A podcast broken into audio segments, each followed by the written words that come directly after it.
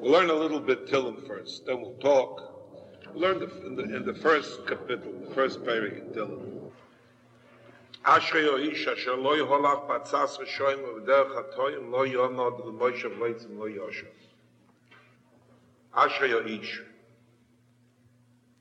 Let's try and understand what these two words mean. You see, there's a very... There's a problem that has to be recognized.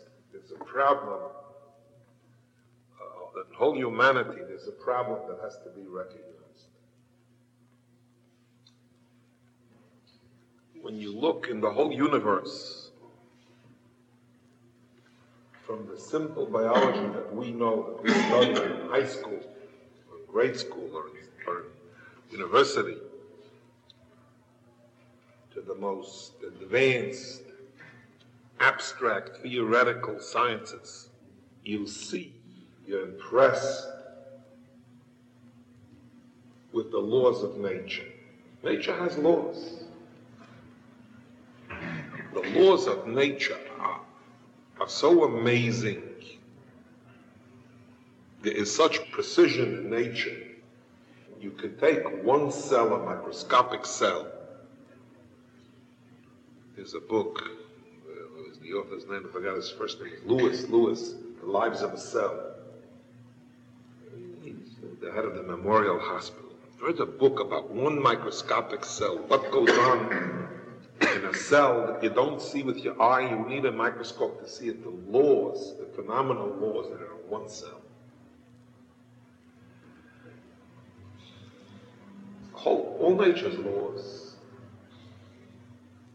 To the farthest reaches of the galaxies that you cannot see with a, with the most powerful telescope. I mean, and you have a, a complex, complex, there's no word for how complex the universe is, and how complex an atom is of matter, the smallest particle of matter that we know. They break down the atoms to, uh, to what they call the electrons and neutrons, and they break that down, and they break that down further, and they're smaller and smaller with laws governing it. You begin to read it, and you lose, you can't follow it. But one thing comes out clearly, that there are laws. What's chas v'shalom disease in the human body? The most destructive disease is where one cell goes haywire for some reason.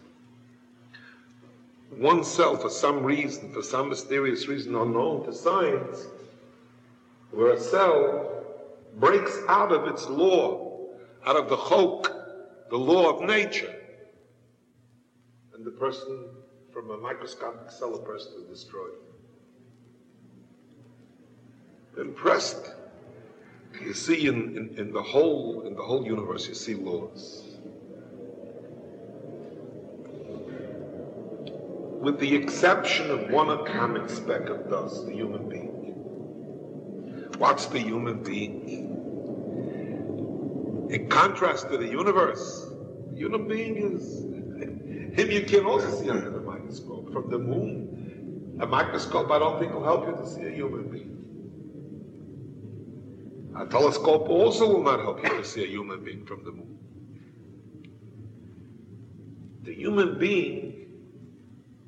The mystery of the human being, that he has deceived himself and deluded himself and has lulled himself into a belief that he's free, he could live without laws. Two mechanisms work to so distort the human being and deceive him. One mechanism is his fantasy. Fantasize. There is in the human brain how it works, what gives birth to it, what provokes it. We don't know, but a man has a koyach adimyan. He can fantasize. I don't think a lion can fantasize. I don't think a tiger can fantasize. I think they live by the... I'm, I don't, I'm not that expert in biology, but I think they're, they're instinctive functioning animals. They're hungry, they, they catch their parade. They're not hungry. They don't, they don't sit and fantasize about a state. The human being has in him a power of dominion, which envelops his intellect, his seichel. Also, the human being has another ingredient, another mechanism, the power of habit. These two mechanisms can imprison a human being.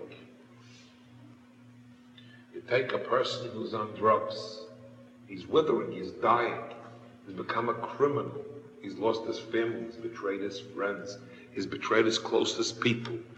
Ever read these stories? And he wants to save himself. And it's the most excruciating thing in the world. He's got that. I remember about uh, twenty years ago, I met a young man. I befriended a young man who came up to visit me. He's interested in learning, and he wants to learn, and he wants to be religious, and he wants everything, and he's really, he's really motivated, he's an intelligent young man.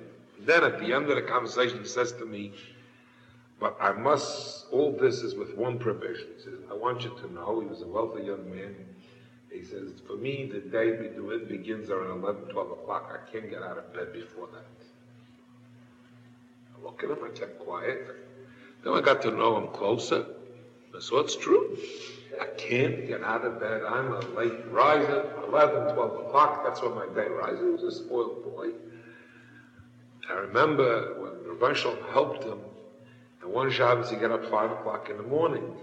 So someday I got a phone call from his father. He says he had a terrible fright this last Shabbos. He thought that his son was sick or something, because five o'clock in the morning he heard a noise in the house, and he went out, and in the kitchen he saw his son sitting and looking in a safer. He says, something was wrong. He says, son, there's something wrong, John. You got doctor this. But for years and years and years, the person himself was convinced that before eleven, twelve o'clock, he was so imprisoned in habit that he was willing to do everything but to break this little habit of getting up eleven, twelve o'clock that he couldn't break. But finally, Baruch Hashem, he broke it. But what do I mean to say? It's because of these two mechanisms in a person, the koyach of dimyan, fantasy, and the koyach of hergel, of regulus, that a person begins to believe that there are no laws that govern him, how to make him work. I don't want to be redundant. The fact is that we live in a very sick world. The world's history, the world's record, the recorded history of the world that we have is a very, very poor record.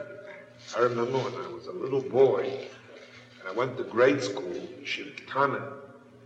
Oh, we didn't have any fancy English. We just learned the three R's, reading, writing, and arithmetic.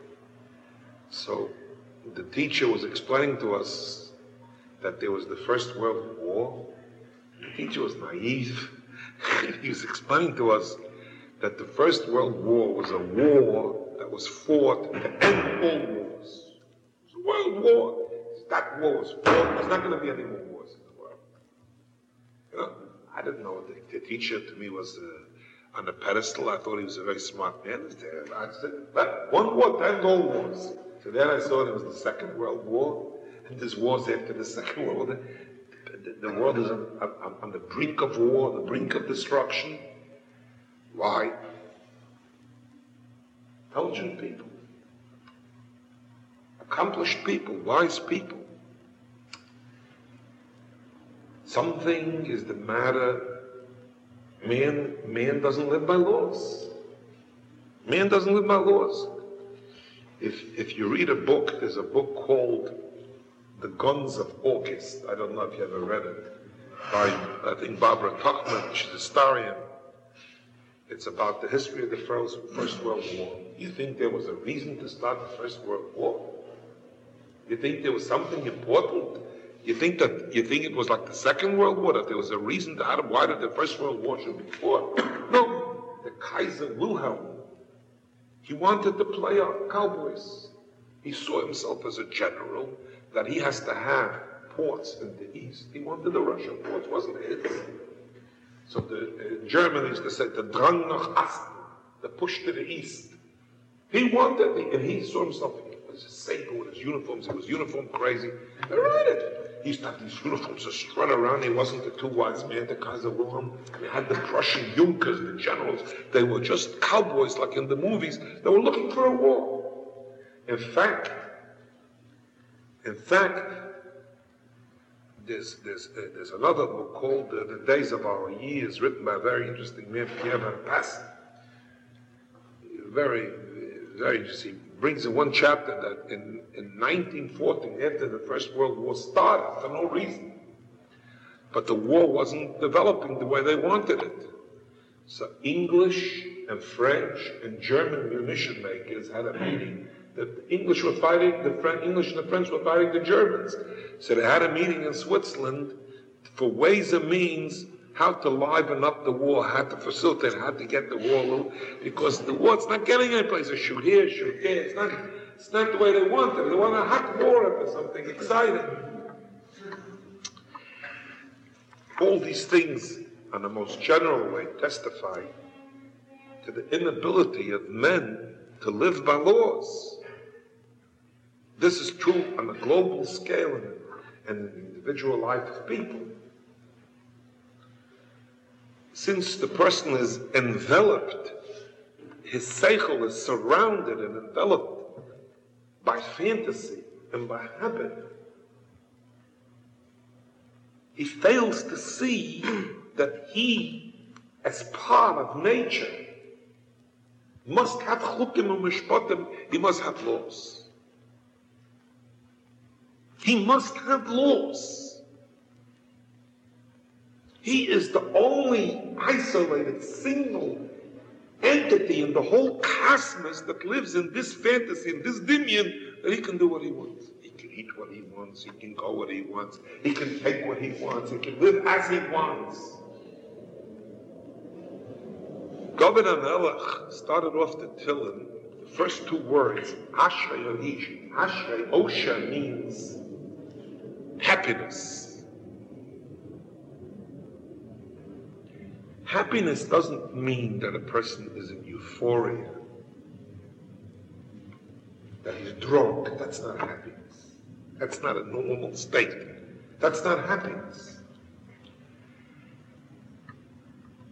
Happiness in a human being is something artistic. It's symmetry. It's, it's a certain inner, ruchnistic, spiritual symmetry that a person has to have. A balance. If a person is a millionaire, and it's cold outside, he's outside, he doesn't have a coat, his millions are not going to help him. He's freezing, he's cold. If a cold person has a warm coat, the warmest fur coat, and he's hungry, he's not happy either. Every, it has to have a balance, not only physically, but more so in ruchnius, in spiritual, a person has to have a balance. A certain range, a certain balance, a certain symmetry. And David HaMelech speaks about this, and he says, Ashrei Ha'ish. Ashrei is plural.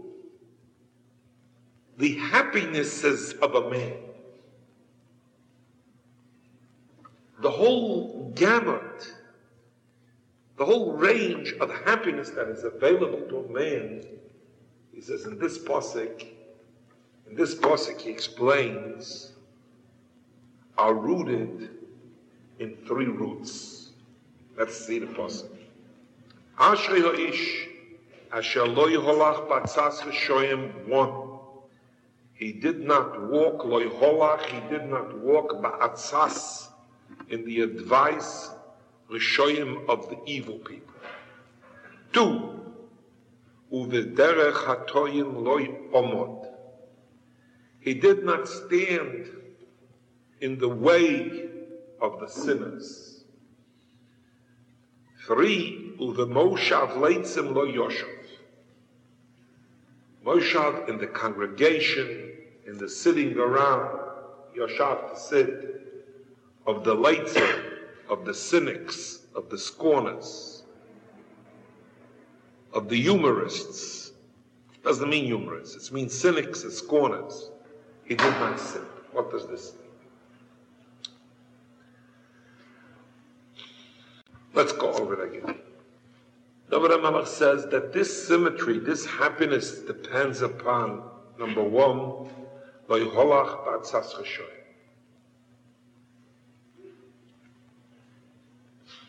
every person is a holach. You're going someplace. A person is in his life is fluid, seemingly, especially a young person. An older person is settled in his career, in his ways, in his tastes, in his likes, in his dislikes. A younger person is fluid. He's shaping his life. You go here, you go there. Today, you see it today. We live in, age of, in an age of mobility. All across country. You're going. People go. But people don't go by themselves. I'll tell you what it means that people go. People go with a hashkafa, they go with an attitude. I was fortunate to be near Woodstock when they had that big shindig in Woodstock. You got to see it. For me, it was a revelation. I had a house on a lake, it wasn't mine. Freud Katz's house, he used to have a house on a lake, right by a road. And I used to go there for a few weeks in the summertime. And that road was bumper to bumper. Couldn't get a, a, a, a postcard in between the bumpers. Bumper to bumper for miles and miles. Cars, campers, vans. The cars were packed. They were on the roofs, they were on the, all kind of people, all kind of boys and girls for miles. All I did was I saw, here's my opportunity. I made my appearance by the side of the road. All the Jews greeted me. One guy called out from a car, I passed another car, I passed another car, I heard a guy, I, I, I, this is everything I'm tons of experience. I passed another car, here a guy says, Baruch Hu es Hashem HaBarach. Was whoever had Jewish feeling in them reacted, reacted to my appearance. And I spoke to the people, the boys, the girls. You should know, in my heart, it was a Tisha B'Av. It was a Tisha B'Av. I saw hundreds of Jewish boys and girls. Hundreds. They were hoylach, they were going. They were going, they were in the cars. Ha-ha, they're going, they're cool, they're in it. They're going, they're, they're smashing idols, they're against the establishment. The establishment is hypocritical. It's full of lies, it's full of this, it's full of that. They're going to Woodstock, they're going to Mashiach. Woodstock was Mashiach. You can't imagine what it was. You can't imagine. On the bend, on the bend of the of the lake, it's a big lake, uh, Khamisha Lake, uh, Swan Lake. So there's a big road. You could still see it's not far from our place. Coming down the hill, I couldn't see anymore. All around, cars couldn't move. Helicopters were flying on top. I don't know what they were doing with the helicopters. Somebody told me later on that they're dropping food down there. There was no food to get there. They were going, where were they going? And all of them had one common denominator. They were going with a certain eitzah. There was a certain hashkafa, there was a certain attitude. It was not just going to listen to music. The music was, I think, the least, the least ingredient. The music was like the wrappings on the package. But there was a, the package had something in it. They were looking for something. They were experiencing something. I mean, it was. But we know, by and large, we know.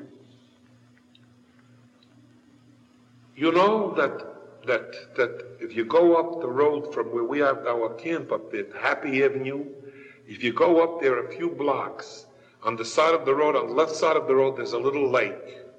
So the fellow, the farmer, told somebody they used to go swimming there. You can't swim there anymore now. Why? You know why? Because when they went to Woodstock, they used that road too. They threw in so many bottles. There's so much broken glass that you can't go in there anymore. Can't imagine all those roads. They were all going. But they were going by Tzas Chashoyim. They were going with the Eitzah. They had a certain advice. Somebody said an advice. Somebody unleashed an advice and said, we have to be against the establishment. It's lies. It's no good. It's not productive. It's not good for us. Our parents are no good. Maybe they were right. What was the alternative? They were looking for a symmetry. They were looking for something better, you know. They spoke about love, shma, flower power, power power, shrubber.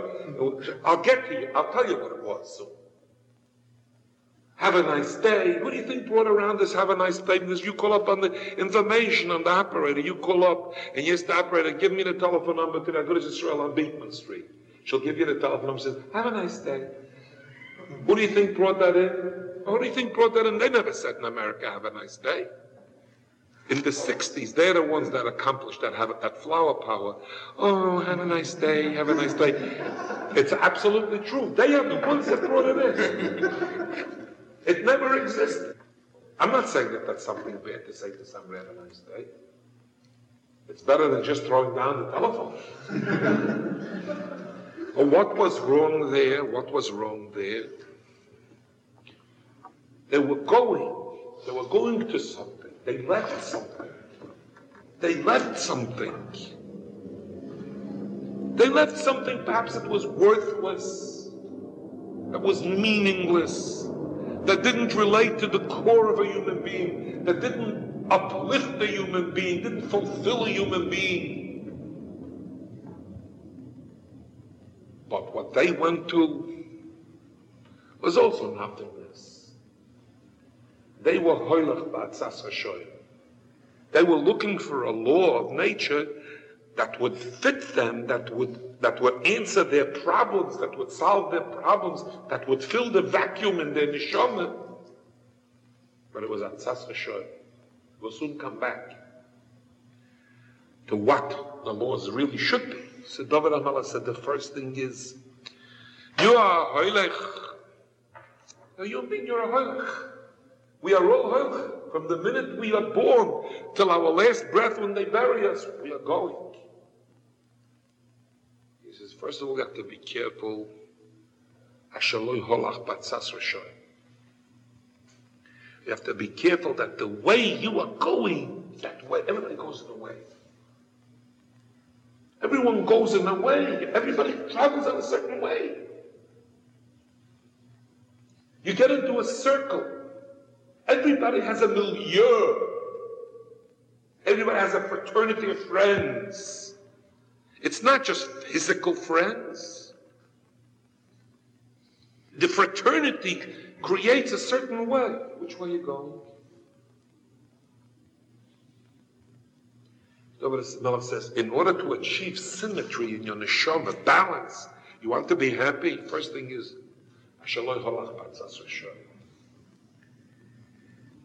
the world is complicated. The Russia tells you an Eitzah will go to Woodstock. That's Mashiach. Led Zeppelin.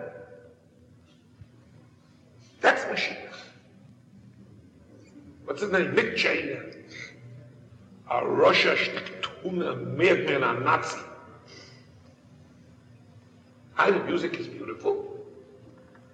Of course the, the Sitracha has to have an attraction. But what kind of a person is it? So David HaMelech says the first thing is you're interested in, in Ashrei Ha'ish, in the balance of the person, in happiness of the person, the success of the person, the true symmetry of the person, how to make the person work, how to make him function. Number one, you have to check out your premises. In whose eitzah are you going? In whose attitude? In whose direction? What is it? Two. U'v'derech chatoim loy omod. The word chatoyim, over here, the English translation for chatoyim means a sin. A sin. A sin. A sin. The word sin has as much meaning today, I know, as as uh, as uh, chveis, uh, an Indian bow and arrow. I mean, well, sin, who cares about sin? You go on a college campus, you go with the guy and you tell him, oh, listen, you're doing the sin. He'll, listen. He'll laugh in your face. He'll think you're crazy. He'll say, get out of here, you creep. Tell him you do a sin. But the word chet does mean an aveira. But we have to give life to it in terms of ourselves. And you can't give life to it in what it really doesn't mean. But you've got to get on in terms of our own time and our own, that that fellow shouldn't laugh at you. You have to understand what the word chet means. Originally, in, in, in etymology, what it means. There's a posik. Let me tell you first what it means. When you aim at a target, a bullseye, you don't hit the black spot in the middle, and you miss it. So in Hebrew you say, Loi hichti, Loi hichti, steht in Pusik, Loi hichti is a matura, psashe steht. Loi hichti, the same word means, you missed the point. The word chet means a lack, a misdirection. You didn't, you didn't, you, you, you, you, you didn't hit, you didn't go on the line that you have to go.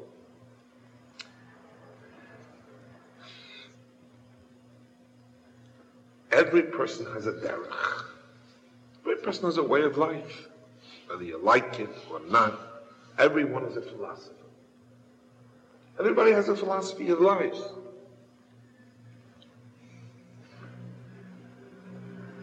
We get up in the morning. Most of of this city gets up in the morning, gets in the train and goes to work and comes home and watches a few hours of T V and goes to sleep.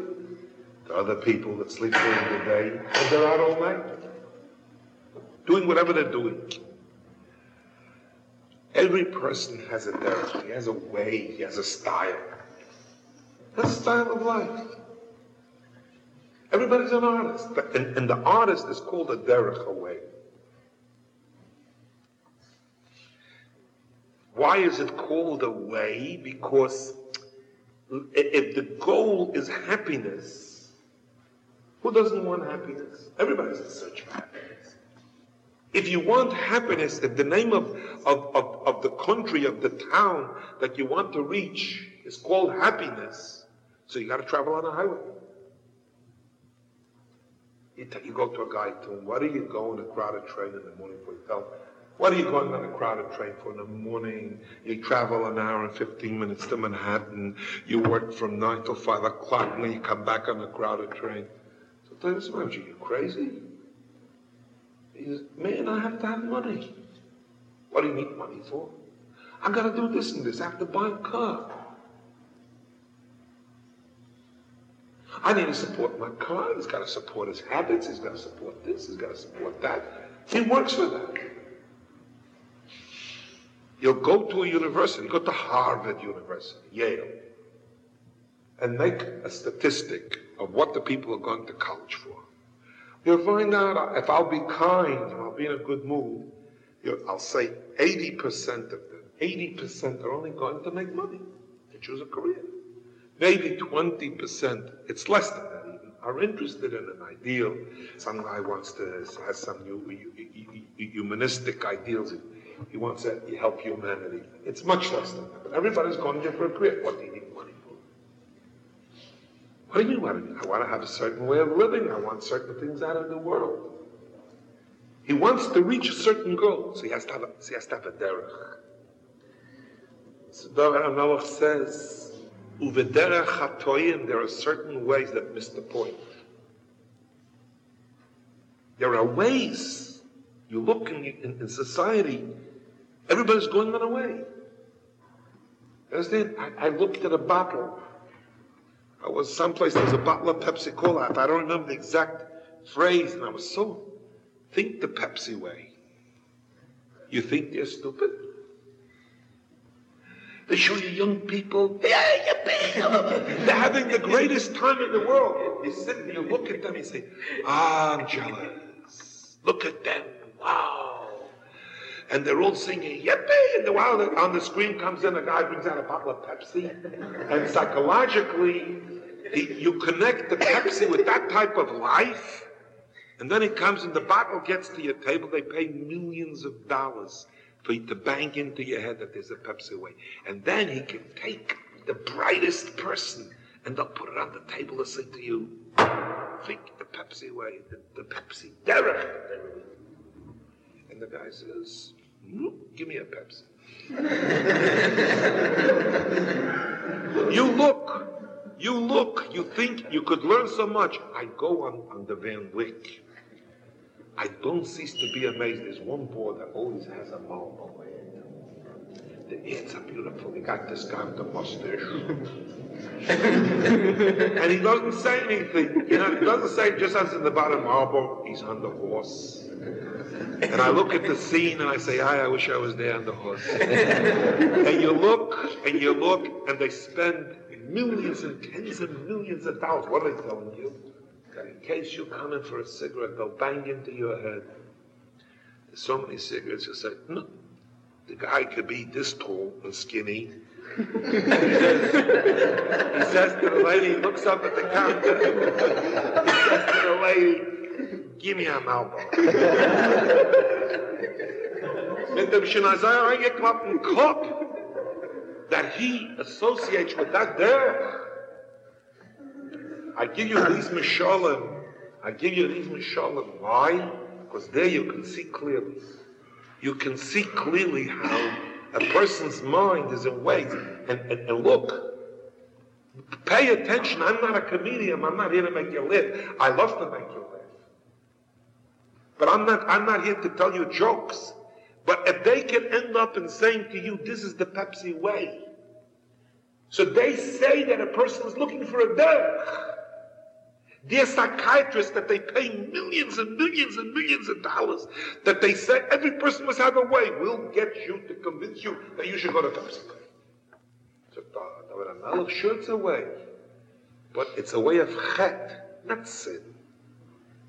It misses the mark, it misses the goal. You could drink Pepsi, you could drown yourself in Pepsi. You're not going to get anyplace. Besides heartburn, you won't get anyplace.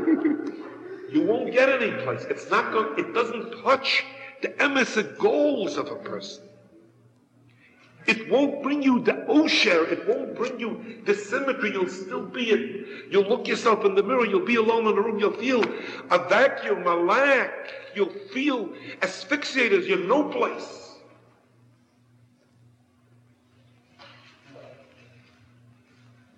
Zok David HaMelech, he says, you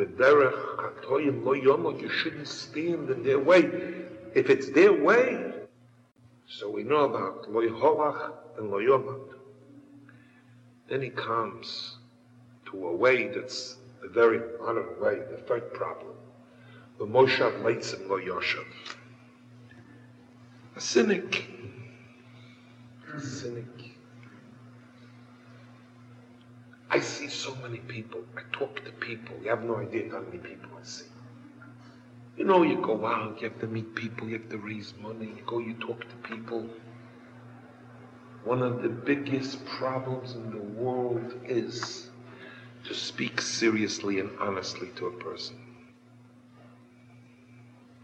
I've met people that are so talented and so intelligent, you have no idea, they have such fantastic heads, and you say to the guy, brother, let's speak a few honest words. You speak honestly to me, to you. Let's talk about the ultimates of reality. He gets hysterical, you don't want to talk about it. You frimmies, you this, you fanatics, you medieval, you dark age people. What are you calling me names for? Give me a chance. Give me a chance. Maybe I'm saying something right. They cover it up with cynicism, with scoffing, with making fun, because they don't have the courage to think honestly and to face the ultimate truths. Because if you're going to talk about the ultimate truths, you might have to give up everything and go on a different way altogether. So David HaMelech says, you can't sit in the company of scoffers and scorners and people who are not willing to discuss a leitz. You know, the word leitz is a very interesting word. Leitz means a cynic, a scorner. It's lamed tzaddik. So somebody once told me, it's an interesting thought. He said the word for shadow in Hebrew is tzeil. Tzaddik Lamed. He says the word, the, the, the, a, a scorner and a scoffer is very related to a shadow. He says a human being has a certain dimension. If you look at a shadow on a certain line, it's, it's grotesque, it's, it's exaggerated. He says that's a scorner. A scorner will take something and he'll, and he'll make it look so grotesque, it's a caricature. The human being doesn't look that way. It's, he says he acts with the same dynamics as the dynamics of a shadow. Okay, so David HaMelech says, Lo Yeholach, Lo Yoma, Lo Yoshev, he says. Okay, don't do this, don't do that, don't do the other. We know that, not to go there, and not to go the other thing. What should you do? Where should you go? Where should I go? You know how many people I saw, men and women, young men and young women, that agree with me up to this point. They'll go with you to this point. Not a shallow where? Where should we go? It says in the second pasuk. We'll just learn the second pasuk. Ki im b'soiras Hashem chavtzoi, u'b'soirasa yege yom v'loilo. Ki im b'soiras Hashem, he shouldn't go, he shouldn't, lo yholach, lo yomar, lo yoshav, or what should you do? Ki im b'soiras Hashem chavtzoi. Chavtzoi is the person's desire, should be in the Torah of the Rebbeinu Shalom, u'b'soirosoi, and in his Torah, the Pashta Pshat is the Rebbeinu Shalom's Torah. Yeah, yeah, he should think and speak Yom HaValayla, day and night. Now, I want to explain something to you.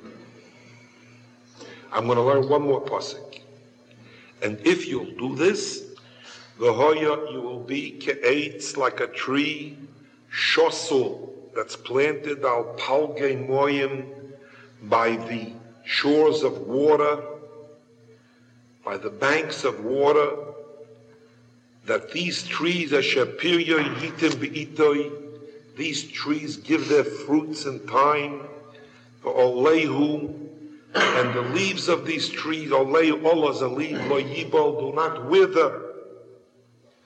V'choil asher yaseh, and whatever you will do, Yatzliach, you will be successful. These two psukim go together. David HaMelech says that the answer to the problem, there's one direction that a person has to strive for. The human being, and the Jew especially, in the cosmos, the secret of his symmetry, the mystery of his balance, for him to know how he should be balanced, how he should maneuver himself through the world, there's only one way. In the Torah of the Rebbeinu Shalom. The human being, the person is endowed with a mind. Just like in physics, we know that an object can occupy two places at the same time. The same thing, the mind can't do two things at one time. So David HaMelech says, in order for a person to be successful and to find happiness and to find balance in this world, he has to have a chafetz, a desire. The word chaftzai. Let me explain to you first. I don't know if we'll be able to finish tonight the whole thing. The word chayfetz in Hebrew for desire is a very interesting, very interesting word. Chayfetz means to desire something, to will something, A chaytetz also means an object.